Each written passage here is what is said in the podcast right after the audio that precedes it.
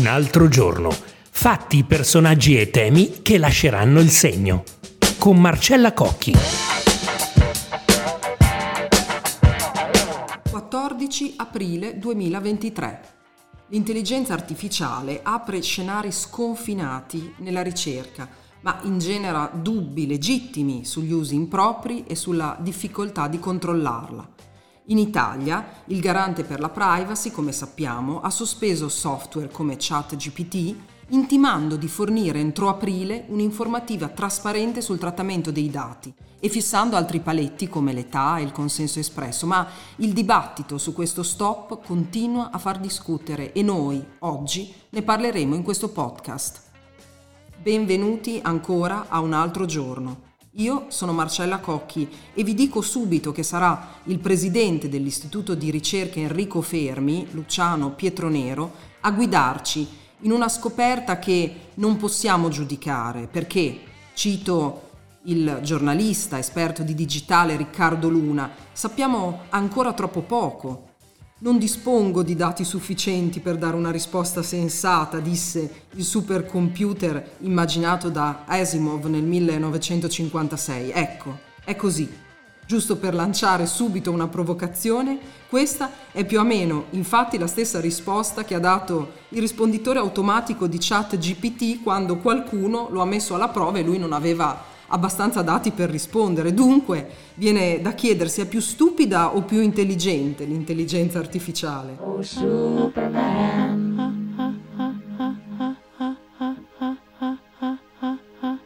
Oh, già.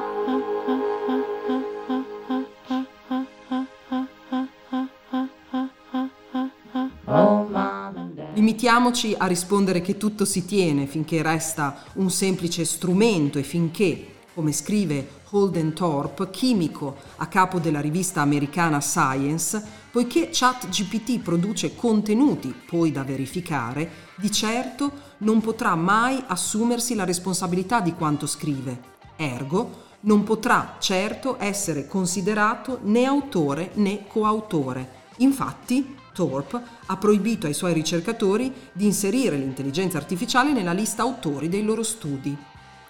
In Italia imprenditori accademici, prima del blocco del garante, stavano già sperimentando il software californiano che tanti maledicono. Facciamo qualche esempio nel campo della ricerca e dell'informazione.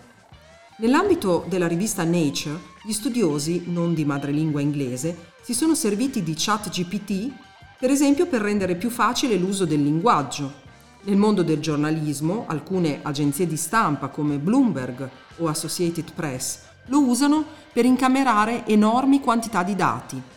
Ogni giorno siamo testimoni di casi di utilizzo positivo ma anche di uso negativo dell'intelligenza artificiale.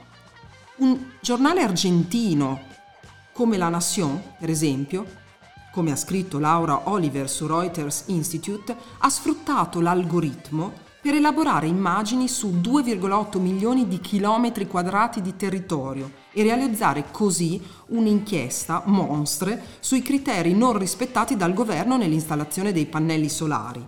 I suoi giornalisti continuano a produrre inchieste sfruttando l'intelligenza artificiale. Allo stesso tempo, però, si succedono richieste di strette e di stop Potrei fare mille esempi da questo punto di vista, segnalo solo l'ultimo caso in ordine temporale, il gruppo discografico Universal Music invece ha chiesto alle piattaforme di streaming come Spotify e Apple di impedire l'accesso al proprio catalogo musicale agli sviluppatori che usano l'intelligenza artificiale nei processi di training delle tecnologie. Perché? Perché i robot la usavano e usavano le canzoni per allenarsi a creare musica inedita sulla falsarina riga dei brani ascoltati. Dunque si ingeneravano contenuti, era l'accusa, che violavano i diritti degli artisti e di altri creatori. Ma ora, tornando al mondo della ricerca, perché come abbiamo detto limitiamo a questo oggi nostra, il nostro approfondimento, altrimenti il campo è troppo vasto, sentiamo che cosa ha da dire sull'intelligenza artificiale il presidente dell'Enrico Fermi, che tra l'altro ha firmato la petizione di change.org per ripristinare ChatGPT in Italia.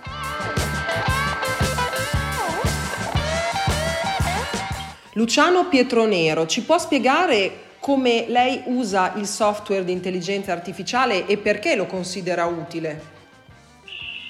Allora, eh, noi non è che usiamo un software, noi abbiamo creato un, un'analisi economica basata molto sui dati e meno sull'ideologia, quindi i software li abbiamo inventati noi, però ci siamo posti dei problemi molto pratici, cioè i problemi pratici eh, sono eh, come mai eh, l'analisi economica è così scarsa, perché le previsioni economiche, come avrete visto, no, sono molto poco affidabili e soprattutto ci siamo posti un problema estremamente preciso. Come mai nessuno ha capito davvero perché la Cina è cresciuta per 40 anni oltre il 5% nel senso del PIL, no? Perché se voi vedete tutte le analisi, ognuno già da 20 anni fa dicevano ora questa crescita si deve fermare. Perché ci siamo posti questi problemi? Perché il nostro obiettivo, noi siamo per lo più fisici, però qui nel centro fermi c'è un clima molto interdisciplinare. Il motivo dell'interdisciplinarità è molto semplice. Le discipline come la fisica, la chimica, la biologia, queste discipline sono state definite tre secoli fa, circa nel 6-700. Il mondo di oggi è diverso da questo. Come vedete, per esempio, l'intelligenza artificiale a quale disciplina appartiene? Un po' a tutto. Ecco, quindi da un lato c'è questa visione qua e dall'altro siamo posti il problema come cercare di rendere l'analisi economica più scientifica, nel senso che la fisica è bellissima e ha dei criteri molto rigorosi, però questi criteri rigorosi limitano molto le frontiere del campo.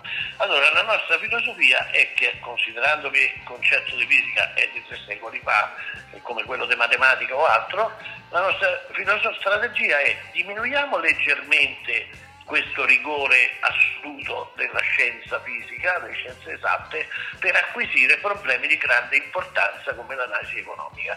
Questa è un po' la strategia. Ora, queste sono parole, l'unica cosa che conterà saranno i risultati. Quindi dopo alla fine uno dirà, vabbè, hai fatto questa cosa, che risultati hai ottenuto? Come si misurano i risultati?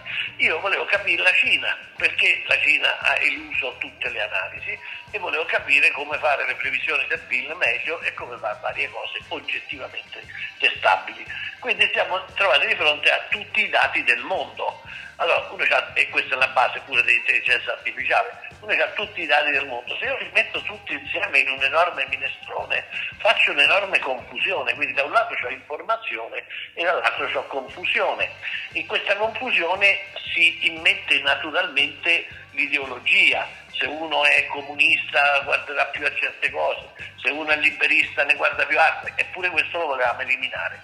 Quindi per cominciare, come dire, non sapendo né leggere né scrivere, abbiamo deciso di eliminare tutti i dati eccetto uno. Cominciamo da un dato solo, per esempio quali prodotti produce un paese. Eh, meglio, un dato migliore sarebbe quali lavori ci sono in un paese, questo però non è omogeneo in tutto il mondo. Quindi vediamo quali prodotti produce, ma non è che facciamo statistica di export, guardiamo la qualità e quindi noi creiamo per tutto il mondo un network di paesi e prodotti, quale paese produce quali prodotti. Poi da questo si crea appunto un network complesso in cui il legame, questo legame tra paese e prodotto, è più importante delle proprietà del paese singolo. Per esempio il Fondo monetario analizza paese per paese okay, con metodi diversi per ogni paese e poi a Washington vengono omogenizzati. Ma voi capite che in tutto questo c'è un'arbitrarietà enorme, anche ragionevole, ma si mette ideologia, pregiudizio e tutto. E noi volevamo eliminare tutta questa roba e fare una cosa scientifica, quindi si parte da un prodotto solo, da un dato solo, prodotto. Questo è già mo- molto importante perché nel mondo del big data uno fa quasi, comincia dal contrario ma sul prodotto si crea il network generale paesi e prodotti e si guarda il network in modo complessivo, e qui è un altro elemento di tipo scientifico, e si crea un algoritmo simile a Google ma diverso da Google perché secondo noi Google non è adatto all'economia e questo è l'algoritmo della fitness che abbiamo fatto dieci anni fa. Ora da tutto questo è venuto fuori un'analisi che si può dire intelligenza artificiale, io la chiamo artigianale, dove per ogni caso si fa un una decisione, tipo quale dato si usa, quale algoritmo si inventa, quali software, eccetera, eccetera, e da tutto questo esce fuori che si capisce perfettamente la Cina e su questo siamo d'accordo con il principale economista cinese che è il professor Justin Lin dell'Università di Pechino, che è il consulente principale del governo, qui scriveremo cose insieme, lui è totalmente d'accordo con la nostra analisi, e, e, e, da questo si capisce la Cina e si predice il PIL meglio del Fondo Monetario con molti meno dati e meno cose. Quindi noi abbiamo creato, a partire dai dati e da una visione scientifica, abbiamo creato una specie di intelligenza artificiale artigianale inventata da noi che fa questo. Quindi questa visione basata sui dati, levare l'ideologia, avere dei test oggettivi forti dove si può capire se è sbagliato